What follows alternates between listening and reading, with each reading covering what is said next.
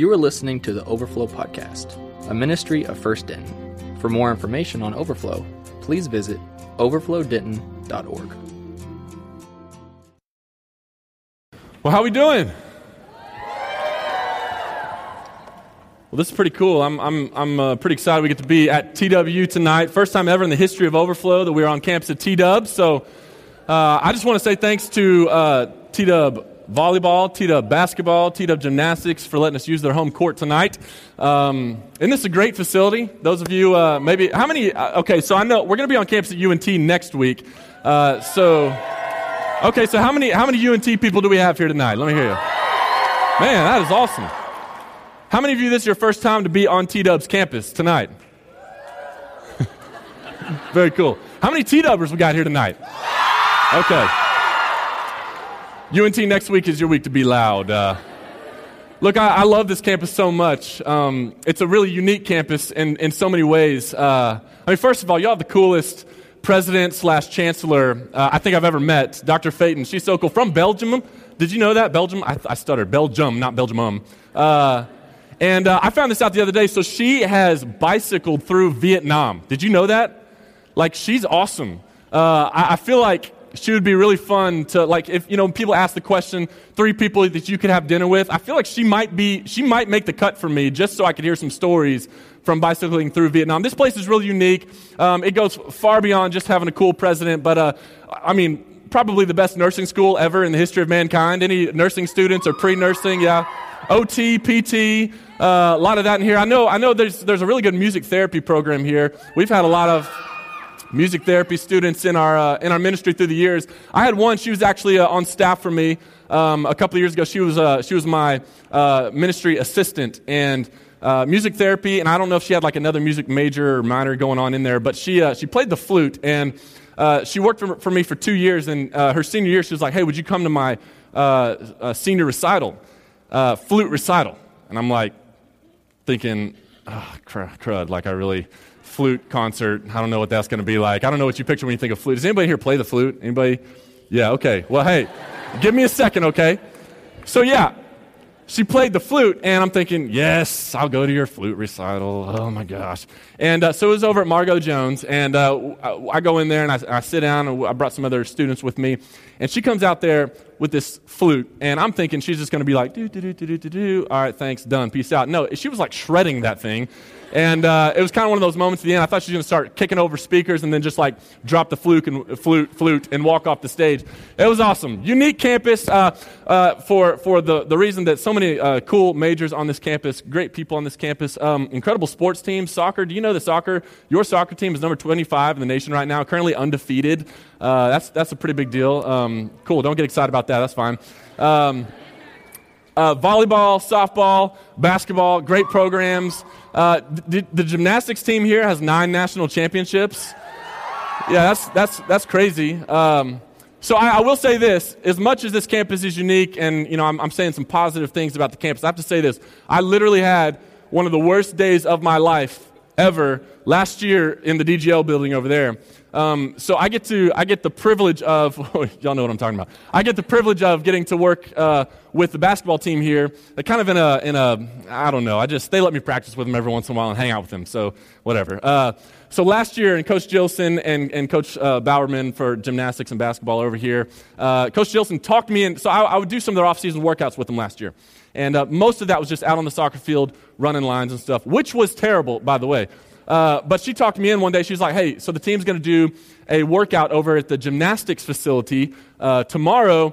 Uh, why don't you come? one of the gymnastics coaches is going to lead us through the workout. And I'm thinking, yeah, that'll be easy. I mean, one, you know, gymna- which, pause, okay, I don't know if we have gymnasts here tonight. Uh, I didn't know much about, okay, we do, we do. I'm, hold on, hold, hold on there.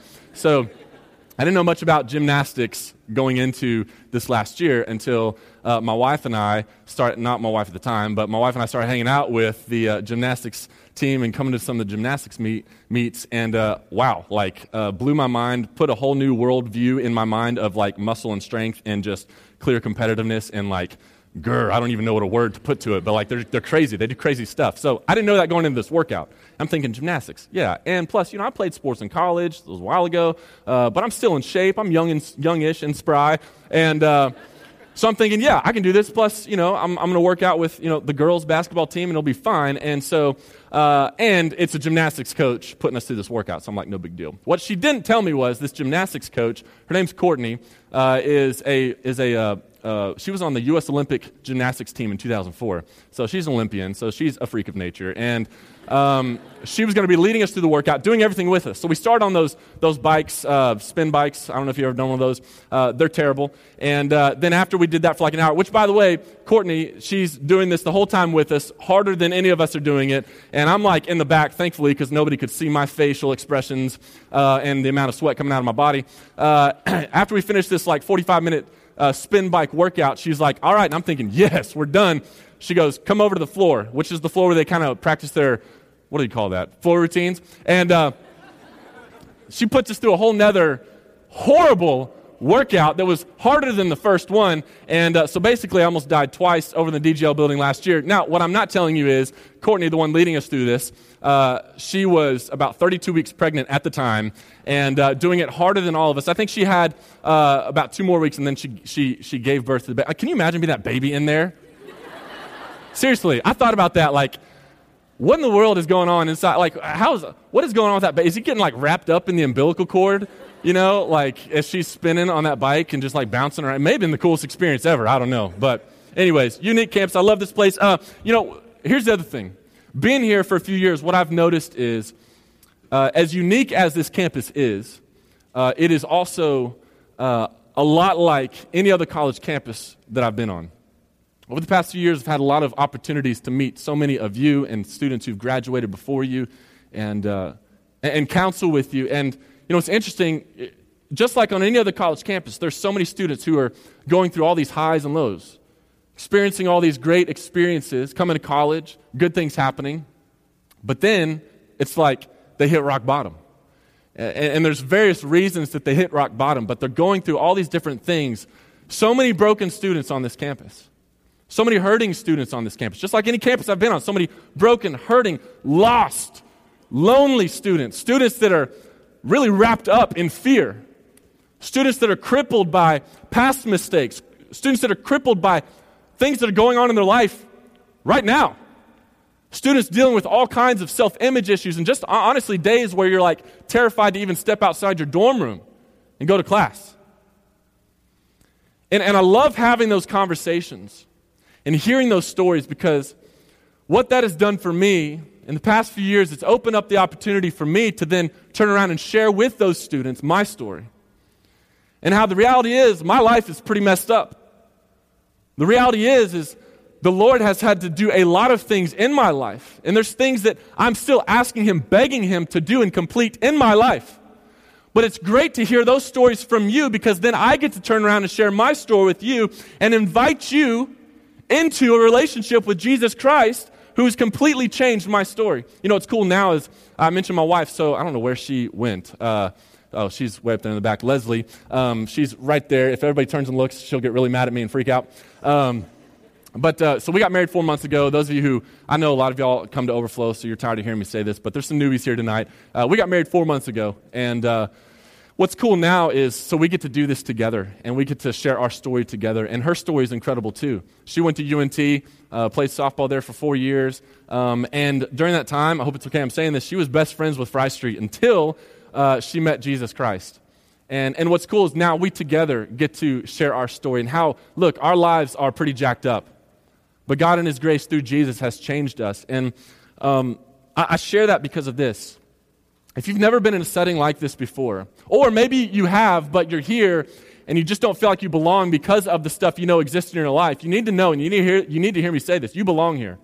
I don't know if you've read much about Jesus, but if you spend any time reading about the life of Jesus Christ, you'll notice something. It's almost in every thing that happens. He's always surrounded by people who are broken.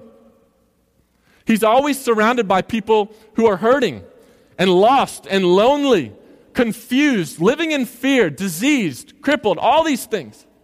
And there's two reasons for that. One is those were the type of people that Jesus invited into his life. Those were the type of people that Jesus brought to the table to sit with him. But also, the reason that he was always surrounded by those types of people is because those people found healing when they met Jesus Christ. And I share that with you because that's why I'm here tonight. Things haven't changed.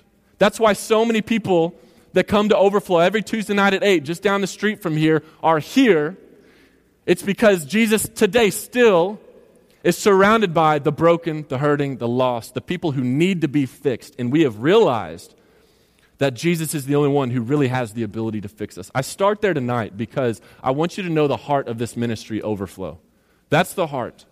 We truly believe that Jesus Christ, because God sent him to die on the cross for our sins, is the only one who can really fix our lives like they need to be fixed. Now, that being said, tonight we are continuing a series uh, called Eclipse. It's kind of right there. It's light in here, though, so you can't really see it. It's called Eclipse. We, this is the third week of the series uh, and it's called eclipse. What happens when the world gets in the way? Now, there's different kinds of eclipses. There's solar eclipses and lunar eclipses. Um, and specifically, we're looking at the lunar eclipse. Because in a lunar eclipse, kind of recap here, even if you've been here the past couple weeks, I want to recap here. In a lunar eclipse, what happens is the Earth lines itself up perfectly between the sun and the moon to where it blocks out all of the light that would go to the moon.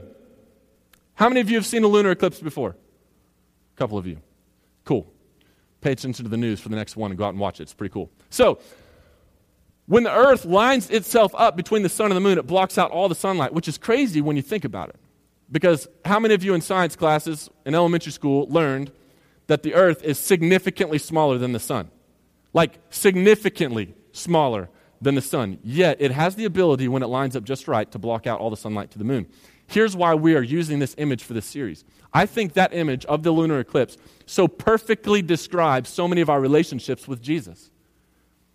When the world gets in the way, when the world gets in between us and Jesus, it blocks out Christ.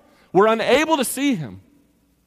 One guy, in talking about some scripture uh, that we've studied already in the past couple weeks, says this. He says, It's amazing how much can be shut out with such a small thing. It's amazing how much can be shut out with such a small thing. Um, so this summer there was a phenomenon that hits the, hit the streets of America and Canada, maybe a few other places, I don't know. Phenomenon called Pokemon Go. Okay, now let me ask how many of you, and you got to be honest, you're basically in church. Uh, how many of you, you fell captive or you fell prey to this uh, phenomenon? Oh man, that's a lot. Okay, now put your hands down. How many of you just lied and didn't put your hand up because you were afraid what people might say? If, okay, let's see. How many of you? One right there. Okay, maybe. There you go. Thank you for being honest. Yeah. Pokemon Go. So, uh, if you don't know anything about Pokemon Go or Pokemon, neither do I, really. Um, I, I, I, saw this come out, and I'm not hating on Pokemon people. Is that what you're called? Uh, I know there's like student organization, at least at UNT, maybe here for Pokemon. If that's you, cool. I'm glad you're here. Um, I don't get it. Uh, but I found out one day when I was at church, I, I work at, I'm the college pastor at First Baptist Church, and uh, I found out, did I even introduce myself? My name's Austin Wadlow. I'm the college pastor at First Baptist Church. Hey, how's it going? I got excited to preach the Bible, man. Um, anyways, uh, so I was at the church this summer when all this kind of started to come out, and, uh, and uh, I was talking with one of our media guys. I won't name his name because I don't want to embarrass uh, Eric Hamilton, who's here tonight, right here in the front row. Um, but he was talking about how he had already downloaded Pokemon Go and was really excited about it and had already caught like five or six Pokemon. And uh, then he starts telling me how our, our, how our church is a Pokemon gym or a Poke gym. I don't know. Uh, I'm like, cool. So I went to the gym thinking something was going on in the gym. We actually have a gym in our church. And uh, there was nothing going on in the gym whatever. So I was like, what is the Poke gym? And he goes, no, you got to download, download this app and uh, then he explains the Poke Gym thing. And so I download this app, and then I see also that our church is a Poke Stop. Do y'all know what I'm talking about? Who has no clue what I'm talking about? Okay, so I'm pretty much an expert now, so let me explain. A Poke Stop is this place. Is this place where you stop, hence the word stop and Poke Stop, and uh, it, you like on your phone you you push it and it spins and it like throws stuff out. What that stuff is, I don't know, but you click on it as it comes out, and then you get it, and then you're supposed to use it later if you know how to use it, which I didn't. So, anyways, you can go to our church and refuel on things at the Pokestop, and then there's a Poke Gym, and if you're at a certain level in the Pokemon Go game, then you can like duel against other Poke po- Pokemons, Poke th- whatever. Uh, you can duel against other Pokemons, and uh, like I don't know what happens after that, honestly. So, anyways, I downloaded it that day, and uh, I caught a couple Pokemon, and I was like, okay, uh, I want to catch a few more Pokemon. So I called my wife, and I was it was like five o'clock, and I was like, hey babe, I'm gonna be a little bit uh, late um, coming home. I'm gonna drive around town for a little bit. And she goes, why are you gonna drive around town? I was like, don't worry about it. Uh, and you know, I'm new to this marriage thing, and she's like, no, for real, why? And she's not like, where are you, where are you gonna be? You know, she's not like that, but. Uh, she kind of pressed a little bit. And I was like, look, I'm going to go catch some Pokemon. I'll talk to you later. Bye. And uh, so we, I drive around. I'm thinking I'm just going to drive around 10 minutes, catch, you know, five, or six Pokemon. An hour later, and about 50 Pokemon later, uh, like I figured out there's a way to, there's like in the neighborhoods around where we live, um, you can like drive just, and I, I shouldn't be admitting this, especially on record, but you can drive slow enough to where you actually don't have to stop to catch the Pokemon. And uh, so I, I, was just like kind of these slow drive-bys, boom, Pokemon, speed up, go find another one, boom, Pokemon. Caught like 50 or 60, and um, got to a point where I guess you, you can only fight in a Pokemon gym and uh, like after level. y'all acting like y'all don't know what I'm talking about. People, come on. So I got to level five, and I'm like, sweet, I guess I can fight in a Poke Gym. So I picked the yellow team. Is that bad or good? Okay. Picked the yellow team. And Poke Gyms are pretty much churches. Well, I wasn't very close to First Baptist at that point, so I knew there's a Korean church by my apartments. So I drive by the Korean church, and, and sure enough, there's like seven cars in the parking lot. Ironically, none of them Koreans. They're all hipsters with their phones out playing Pokemon Go. And uh, so I pull up, and the weirdest thing happens. I pull up next to this car, and uh, the person in the car, so they're sitting here in the driver's seat, they see me pull up, and then uh, they look at me like this. Like mean mugging me. And I'm like, am I not, I'm, am I not supposed to be here? Like, I wasn't even sure if they were playing Pokemon Go or what. I'm like, what's going on? And uh, just like mean mugging me. And then I realized that they had their phone in their hand and they were waiting for somebody to duel. And so I'm in my car and I was like, I, I kind of looked back and when, that's when I realized and I was like, and then our windows are up. And so I just kind of motioned. I was like, and uh, so they looked down at their phone and uh, in like five seconds, they killed me, and so I just drove off because uh, I didn't know what I was doing. But if you, did any of y'all go down the square this summer when all the Pokemon stuff was like, I mean, was it not ridiculous? Everybody's out with their phones. I was literally, my wife and I in our home group from our church, we were walking around the square one night, and this, this older lady, like, I don't know, older lady, she bumps into me. And uh, she kind of bumps into me, and I kind of do this, and she, she does this, looking at me, because she was shorter, so she was like looking up. And she has her phone out and she's playing Pokemon Go. Doesn't even say anything. She just looks at me like, what the heck are you doing? And then goes on playing Pokemon. It's really distracting. And so, you know, last night I was, I was looking online because I'd heard that Pokemon Go had caused some wrecks. And so I started Google car wrecks caused by, and I was going to put in Pokemon Go. Before I could even put in po- Pokemon Go, the first, like, you know how Google fills in auto search stuff?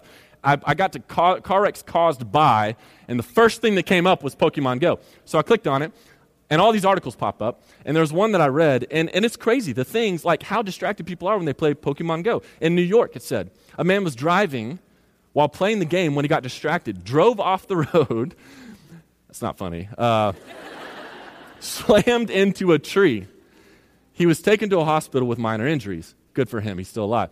Uh, a 15 year old Pennsylvania girl was hit by a car. Now you're thinking, because somebody was playing Pokemon Go. No.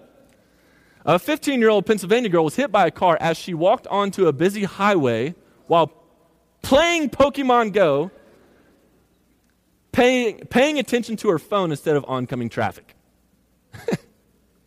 the girl suffered an injury, an injured collarbone and foot, as well as some bruising. Whatever. Two Canadian police officers, so I guess it's in Canada, Two Canadian police officers were injured when two people backed into their cruiser. the two people reportedly got out from the car and immediately said, I'm sorry, I was just playing Pokemon Go.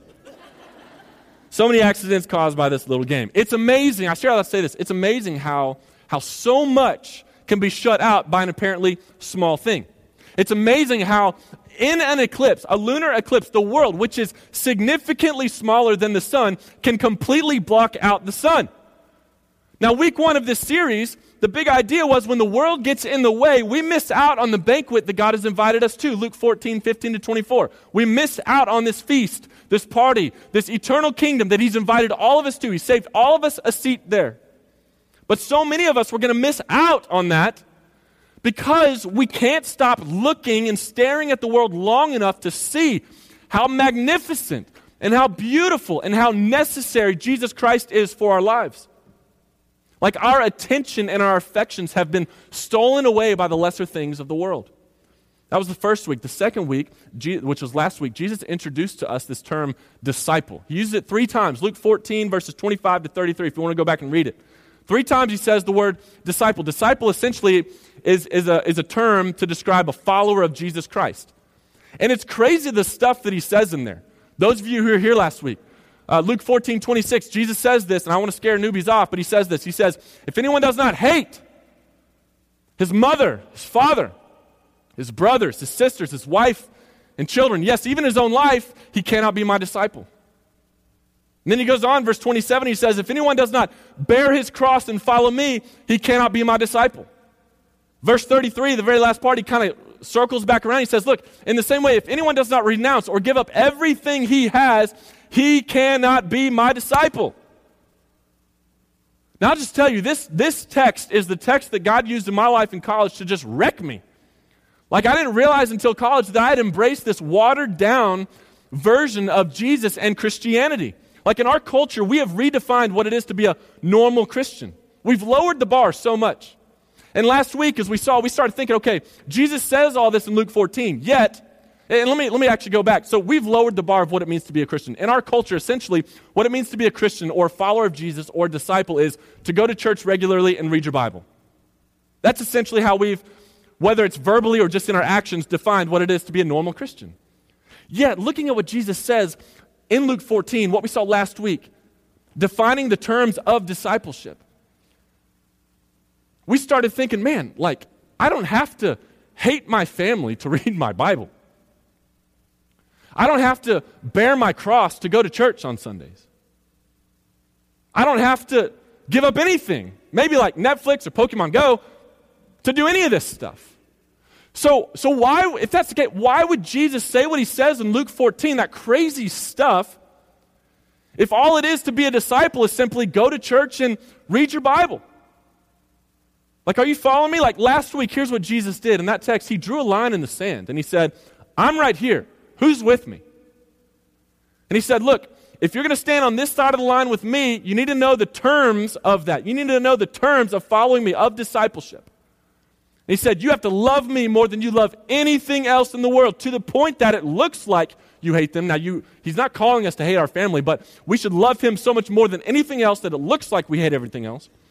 He said, If you want to be on this side of the line with me, then, then you've got to bear your cross. You've got to be willing to go to death with me. And then he says, Look, if you want to be on this side with me, you've got to be willing to give up everything if that's what it takes to follow me where I lead you. Standing in the middle, straddling straddling the line is not an option, yet that's what so many of us do. Now, I share all that because that leads into what we're studying tonight. So, Luke chapter 14, open your Bibles. Luke 14, if you've got a Bible, and some of y'all are thinking, man, why did I come to this? Others of y'all are thinking, man, Austin, you're going to scare everybody off before we even get a chance to get to know him. Luke 14, beginning of verse 34. I'll give you a second to get there. We're going to finish out chapter 14 tonight, which good news, it's only two verses.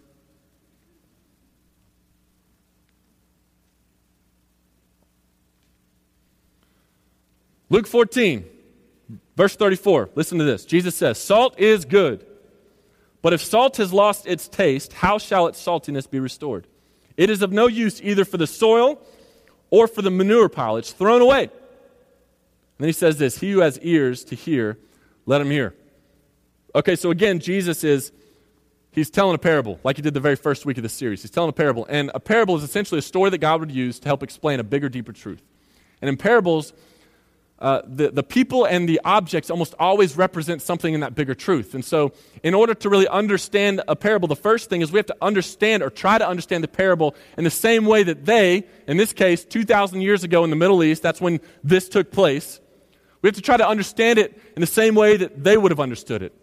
So, so in this case, we have to try to understand just the basic stuff that Jesus said, just said about salt in the same way that they would have heard and understood it. So, first thing he says is what?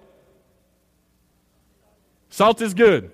Everybody turn to your neighbor and say, mm, salt is good. Salt is good, right? Like, can I get a, I don't know, amen or something to that? Like, how many of you, when you go, how many of you, when you go to a Mexican food restaurant, first thing you do when they bring out the chips is you get that salt shaker. You don't even ask people who are sitting at the table. You claim your space. Some of y'all are like, I'm going to be polite. I'll just pour it on half the chips. Yeah, a lot of you do that. I was that punk kid growing up who after we were finished eating, I would take the salt and unscrew the top and set it on there and leave it for the next person to just ruin their chips with. Anybody else do that? Anyways. Liars. Sinners, that's what you are. Just kidding. Me too. Um, so he says salt is good. Salt can be used for a lot of things. Like for, for you, the main thing you probably use salt for is flavoring your food. But salt can be used for other stuff too, like preserving food, um, it can be used for melting ice. Uh, it can be used for dissolving snails. Anybody do that as a kid? Uh, yeah. Uh, I learned the hard way because I had this pet snail. Don't ask. I had a pet snail though, and I fed it a saltine cracker, not knowing. And I'm looking at it thinking, "Oh my gosh, what's happening?" Anyways, in their culture though, 2,000 years ago in the Middle East, salt really had two main uses. One was flavoring food, the other was was preserving food. Now think about this, 2000 years ago in the Middle East, they didn't have refrigerators. So the main way, one of the main ways at least that they would preserve their food, preserve their meat from decaying was by using salt. Salt is a way you can I don't know exactly how to do it, but take salt, put it on meat, apply it to meat and it helps slow the process of decay. Salt was a vital part of their culture because of its preserving ability. Today, salt is a vital part of many cultures around the world that don't have, you know, refrigerators and stuff like we do. Um, I've had the opportunity over the past, I don't know, few years to travel a lot. Uh, I've been to four of the five inhabited continents. I've not been to Australia, and then Antarctica doesn't really, really count. Um, but I share that because I've gotten to see a lot of different cultures, been able to experience a lot of different climates, and, uh, and, and, experiencing a lot of different cultures, you get to taste a lot of different kinds of food. And uh, that's my favorite part of traveling is trying the different. It's also the scariest part of traveling because sometimes you get stuff and you're like, is that even cooked? Or where did that come from? Or why does it smell that way? Anyways, um, my favorite food in the whole world is, is Indian food. Uh, love Indian food. Uh, if you want to get a taste of it, Baorachi, it's just south of UNT's campus over by Rockin' Rodeo. You shouldn't know where that is. But, uh, anyways, uh, Baorachi is good Indian food. But uh, my, my least favorite food that I've had in my life is from Ethiopia. No offense if anybody in here has the roots in Ethiopia. But, uh, the, and it's ironic too because the foods are very closely similar, but at the same time, like completely different. I, I just, it was, it was bad. That being said, um, first country that I ever went to outside of North America was in West Africa, a country called Senegal. Y'all, y'all know where Senegal is? Anybody? Okay. Y'all like, yeah, West Africa. You just told us. Um, so I went to Senegal. First, first country outside. I'd been to Canada before, other than that, like America. And so it was like big time culture shock. I mean, for starters, it was blazing hot there. I mean, the top third of the country is in the Sahara Desert. So, I mean, it's hot. Um, but it was just completely different, completely different geography. It was really, really sandy there. I mean, I went from the United States to one of the poorest countries in West Africa. Uh, it's a Muslim country, so it was, it was really unique waking up to the call of prayer or being like in the market and it would be the time for the call of prayer. And uh, everybody would stop what they were doing, and they'd ceremonially wash, and then they would pull out their prayer mats and pray. It was, I'd never been in a setting like that before. Um, cultural greetings were totally different, the dress was totally different. When we went into these different villages, it was like stepping back in time. And, and the food was completely different. They, they, have this, uh, uh, they have this traditional dish there called chebujin. Chebujin, everybody say chebujin. Now you know Senegal, Senegal, Senegalese. Uh, Chebujin. It's basically like rice and fish. It's actually really good. Um, but we were there for about a month, and we spent about three weeks of that month out in these pretty relatively remote villages, like stepping back in time. And for like two of those weeks straight, we had nothing but chebujin. And rice and fish, especially this particular kind of fish, gets pretty old after a while. There was one time we were like, oh, sweet. We could tell by the, the dish. Chebujin is served in a big saucer, and uh, there's just a, a whole fish, like it's actually, like that was obviously a fish, kind of still is a fish, laying on, on top of all the rice with like a piece of carrot, and then you just, you don't have utensils, you just sit and all eat with your hand, your right hand, your left hand, your poop hand. Uh, you eat with your right hand, and, uh, sorry, that's weird, I said that. Um, you eat with your right hand, everybody out of the same saucer. And uh, so we had chebujin for like every meal until we were, we were, excited. We saw this one meal come out that was not in a saucer, so we knew it wasn't chebujin. We're thinking sweet, something different for our taste buds. They open it. It was like 10,000 times worse. But, anyways, chebujin, they would put fish on it called yaoboy. Basically like cowboy, but with a, with a Y. It's called yaoboy. There'd be people walking down the street with these big carts piled with this fish called yaoboy. And I'm looking at those carts thinking, that's not refrigerated. And I'm pretty sure I ate one of those last night. So, how in the world am I not sick? The reason I didn't get sick is because they preserved their fish with salt. Now, here's why I share this. Looking at Luke 14 35, Jesus says salt is good. They're not thinking, mm, yeah, that's the stuff I put on my chips and salsa when I go to El Guapo's. Sad day, it doesn't exist anymore. Uh, they're thinking that's a crucial part of our society. Like, that's what we use uh, to preserve our meat. So he says, salt is good. But, you look on, it says, but. Now I'll pause here for a second. If you've been in this ministry for any period of time, you've heard me say this. But is like the salt, is like the stop sign of Scripture. Uh, it's one of the smallest words in the English dictionary, but it's had one of the greatest impacts on all of history. Romans 6:23 says, "For the wages of sin is death, but change pace. The gift of God is eternal life in Christ Jesus our Lord." But's like a stop sign. When you get to a stop sign, what are you supposed to do? Stop, look both ways, and then go. Same is true in Scripture. When you get to the word but, slam on the brakes. Don't treat it like you really treat stop signs in real life. You just kind of roll up, make sure there's no cops, slow down a little bit, roll through. See, if you do that, it's dangerous in real life. You can get broadsided by a car. If you do that when you're reading Scripture, you don't stop at this stop sign and look both ways, see what's happening here, see where the traffic is going, then you could literally die. You could miss out on some of the most crucial truths that, that Scripture presents to us. So he says, salt is good, but slam on the brakes. If salt has lost its taste, how shall its saltiness be restored? So, for the most part, based on the research that I could find, it's pretty much impossible for salt to lose its saltiness, except in a couple of rare cases. There's a couple of rare cases around the world where people get salt from, one of those being the Dead Sea in the Middle East, which is very close to where Jesus was when this is going down. There's a couple of rare places where salt, because it's mixed with all these other impurities, there is a chemical reaction that can happen over time that will remove the saltiness from the salt. And when that happens, it essentially, the salt not only becomes useless, but can become harmful to the environment. Therefore, it has to be disposed properly. So, again, this is a parable. Jesus isn't just going off on a tangent about salt. So, in parables, you've got to ask the question who's who and what's what.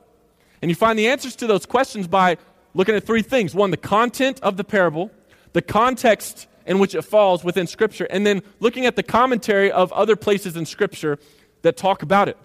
So, let's look at the content. From the parable itself, you really don't learn much about what Jesus is trying to communicate here, what the bigger truth is, just by looking at these two verses. You don't get much from the content. But if you look at the context, you start to see a whole lot more. I mean, last week we saw the verses right before this, and leading into this, he says, Here's the terms of discipleship. You got to love me more than you love anything else. Bear your cross, follow me. Be willing to give up everything. But on top of that, he also says in 14 verses 20, 28 to 32, he says, this is why I've come. I have come, or he says, this is why the bar for discipleship is set ho- so high. Says it's set so high because I'm here to build my kingdom and battle for the hearts of mankind. And joining Jesus in a building project of that size is really costly. Going to battle, if any of you have ever served in the military, it's risky. You could lose your life. So, contextually speaking, we have an idea what he's talking about based off of that. Now, commentary from other parts of the Bible there is some helpful commentary. Matthew 5:13, Jesus says, "You are the salt of the earth." You ever heard that before? He says, "You are the salt of the earth." Actually, a better translation in the Greek, the word "you" is plural, so it's really "y'all are the salt of the earth."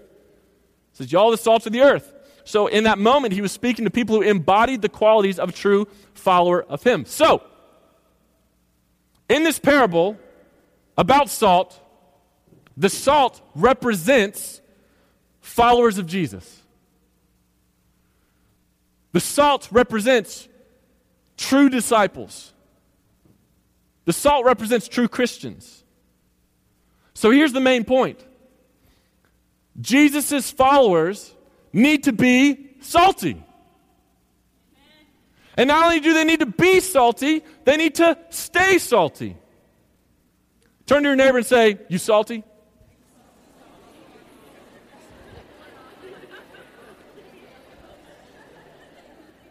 Let me put it another way. Let me put it another way. Jesus' followers, his disciples, he's, what he's saying in this is his followers, his disciples, must contain the characteristics of discipleship that he just mentioned, or they're of no use to the work that he's trying to accomplish on earth. Coming right out of Luke 14, 25 to 33, what Jesus is saying when he shares this parable about salt, he's saying, if you don't have this wholehearted devotion to following me, then you are of no use in helping me build my kingdom and battle for the hearts of mankind. This wrecked my life in college. Now, the argument I want to make tonight is this our American culture is experiencing the rapid moral and spiritual decay that it is because we, those who claim to know and follow Jesus, have lost our saltiness. The world has gotten in the way of us and Jesus, and we've therefore embraced this watered down, diluted, less potent version of Christianity that, if we're honest, isn't really Christianity at all, and therefore does not have the salt like ability to flavor and preserve. That's why when we read something like Luke 14, 25 to 33, where he says, You got to hate your family if you want to follow me, sounds crazy. That's why that comes as a shock to our system. We got to love Jesus that much in order to be able to really be a disciple of Jesus. A.W. Tozer, he's this pastor from a long time ago, he said this. So, what kind of Christian should be considered a normal Christian? That question deserves more discussion than it currently is arousing. Some people claim to be normal Christians when actually they mean they're nominal Christians. My old dictionary he says, gives this definition as one of the meanings of nominal existing in name only, not real, not actual, hence so small, slight, or the like, as to be hardly worth the name. And then he goes on to say, with that as a definition, those who know they are Christians in name only should never make the pretension of being normal Christians. Is the Lord Jesus Christ your most precious treasure in the world? If so, you can count yourself among normal Christians. Is the moral beauty which is found only in Jesus Christ constantly drawing you to praise and worship? If so, you are indeed among those whom God's word identifies as normal, believing, practicing Christians. But then he says this I can almost anticipate an objection. If someone is, if someone is delighted and that occupied with the person of Jesus Christ, is he or she not extremist rather than a normal Christian? And then he says, Have professing Christians really come to that time, their humanistic and secularistic learnings, that they can sincerely deny that loving Jesus Christ with all their heart and all their soul and all their strength is normal Christianity? And then he says this, and this is, I think, what hits home so hard. We must not be reading and studying the Bible. And he says that because, look, where Jesus says this crazy stuff in Luke 14, that's not an isolated event. He says this stuff all over the place. Watered down Christianity is not partially effective, it's totally, completely ineffective. So the question is, how do we change that? And, and, and there's two natural questions that should occur as we read this parable about salt. I mean, if salt is good, and if salt that has lost its saltiness is worthless, then the first question we should ask is how is salt produced? Because if salt is good, then how do we get more of it? Because we want more of what is good.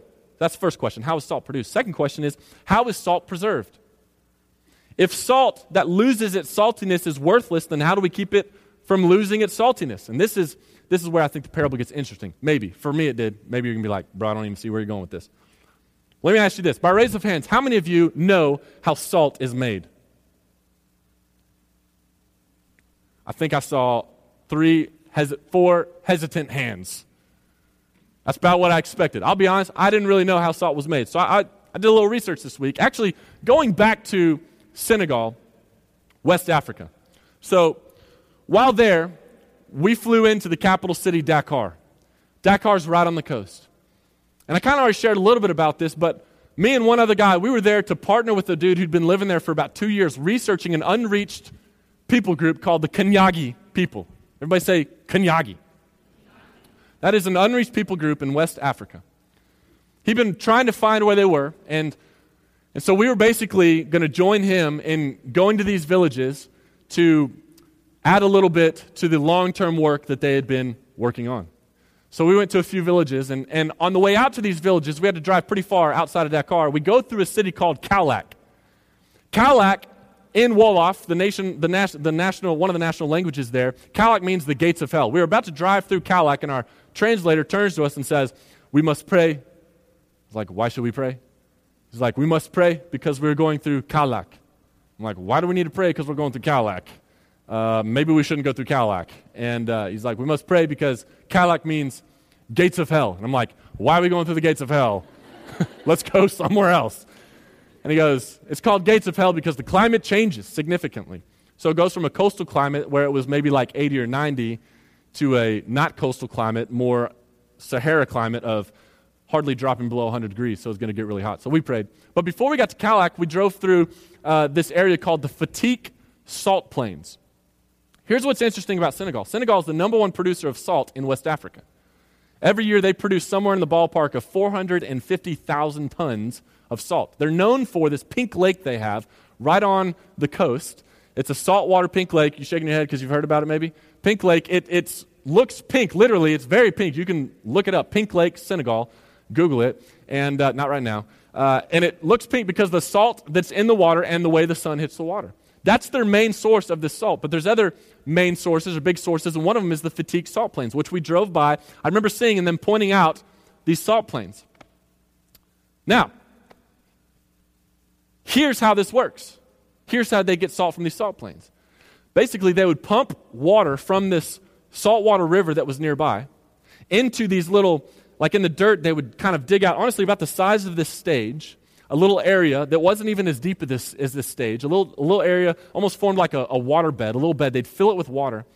And, uh, and, and, then they would take that salt water, and the men and women that worked at the fatigue, the Fatick salt fields would labor like hours a day working the salt water, working that water bed, creating a condition that was just right for salt crystals to form. This was a labor intensive thing.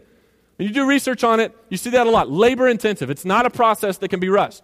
But after they worked everything to create the right conditions, there's one more super crucial thing that has to happen in order for salt to be produced.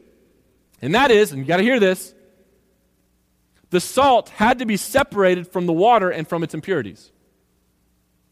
Now, y'all been in some science classes? How does that happen? Yeah, how do you separate salt from water? You evaporate it. And how do you evaporate water? How do you think in Senegal they evaporated water? Huh? Thank you, the sun.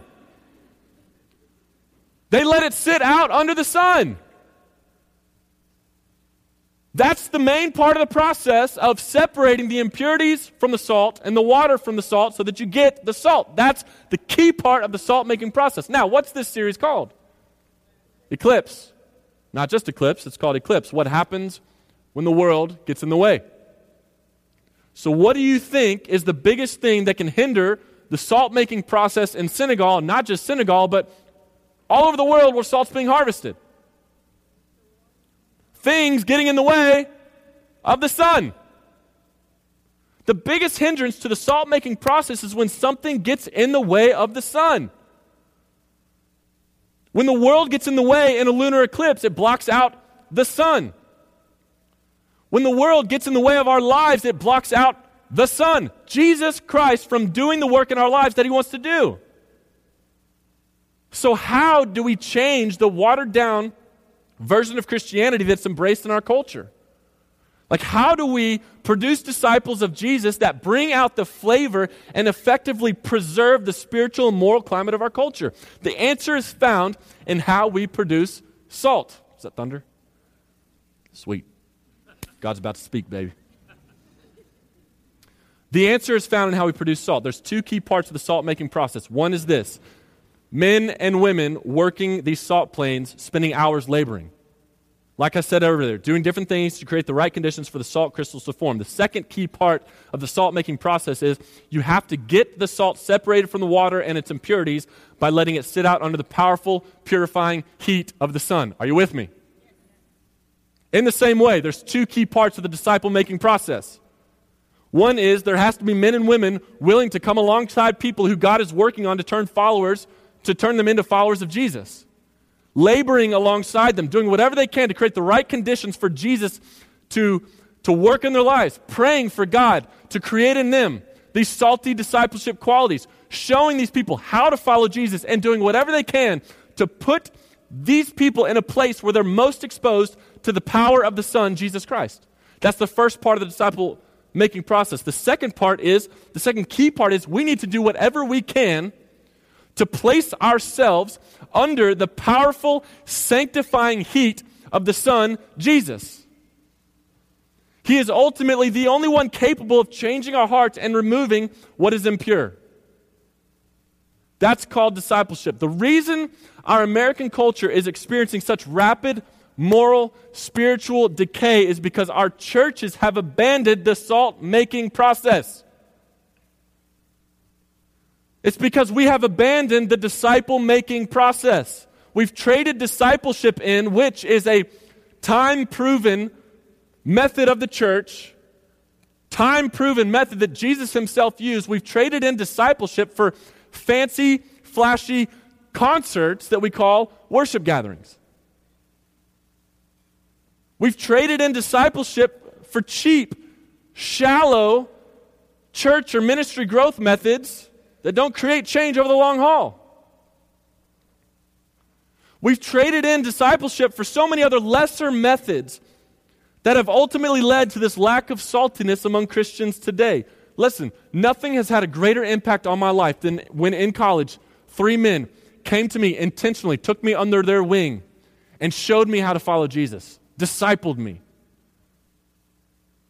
Nothing will have a greater impact on your life than if you have someone older and further along, more mature in their faith than you, disciple you, show you how to follow Jesus. Nothing will have a bigger impact on this campus, on UNT's campus, on NCTC's campus, than discipleship. So, there's two types of responses that need to happen in here tonight two types of responses. First response is this some of you, in fact, many of you, are in desperate need of being discipled.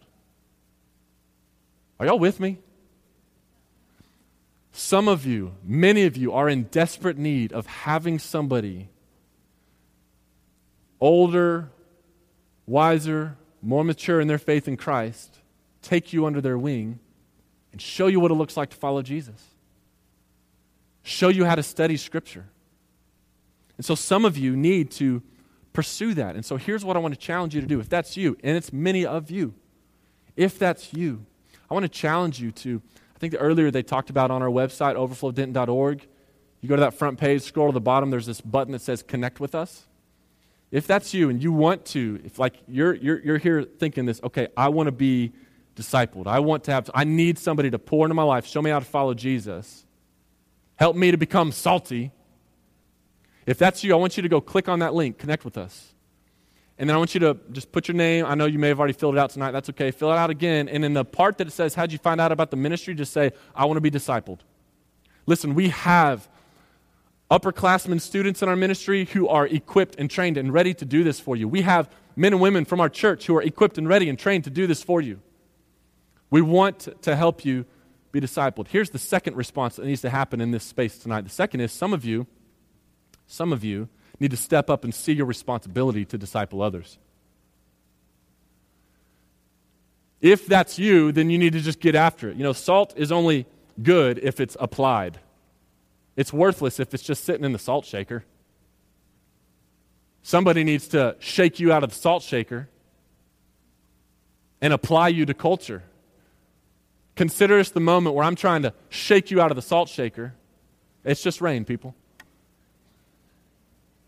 Apply, hear me. Look here. Eyes here. Eyes here. Focus. Come on.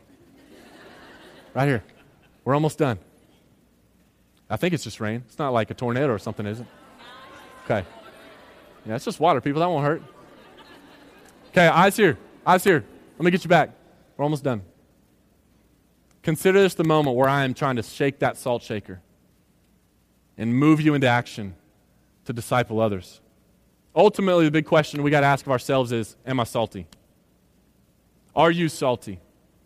Look, the only way that salt can lose its saltiness is if that salt making process wasn't a good process and it never got the impurities out in the beginning. So, if we can just get the salt making process right, then the issue of will you ever lose your saltiness isn't even an issue. It's a non issue. So, one, some of you need to be discipled. Pursue it. I've shown you how to do that. Two, some of y'all need to be shaken out of the salt shaker and disciple others. And all of us need to ask the question Am I salty? Y'all got it? Okay, let me pray for us. Thank you for listening to the Overflow Podcast. Please feel free to download and share with friends. We ask that you do not alter any of the previous content in any way.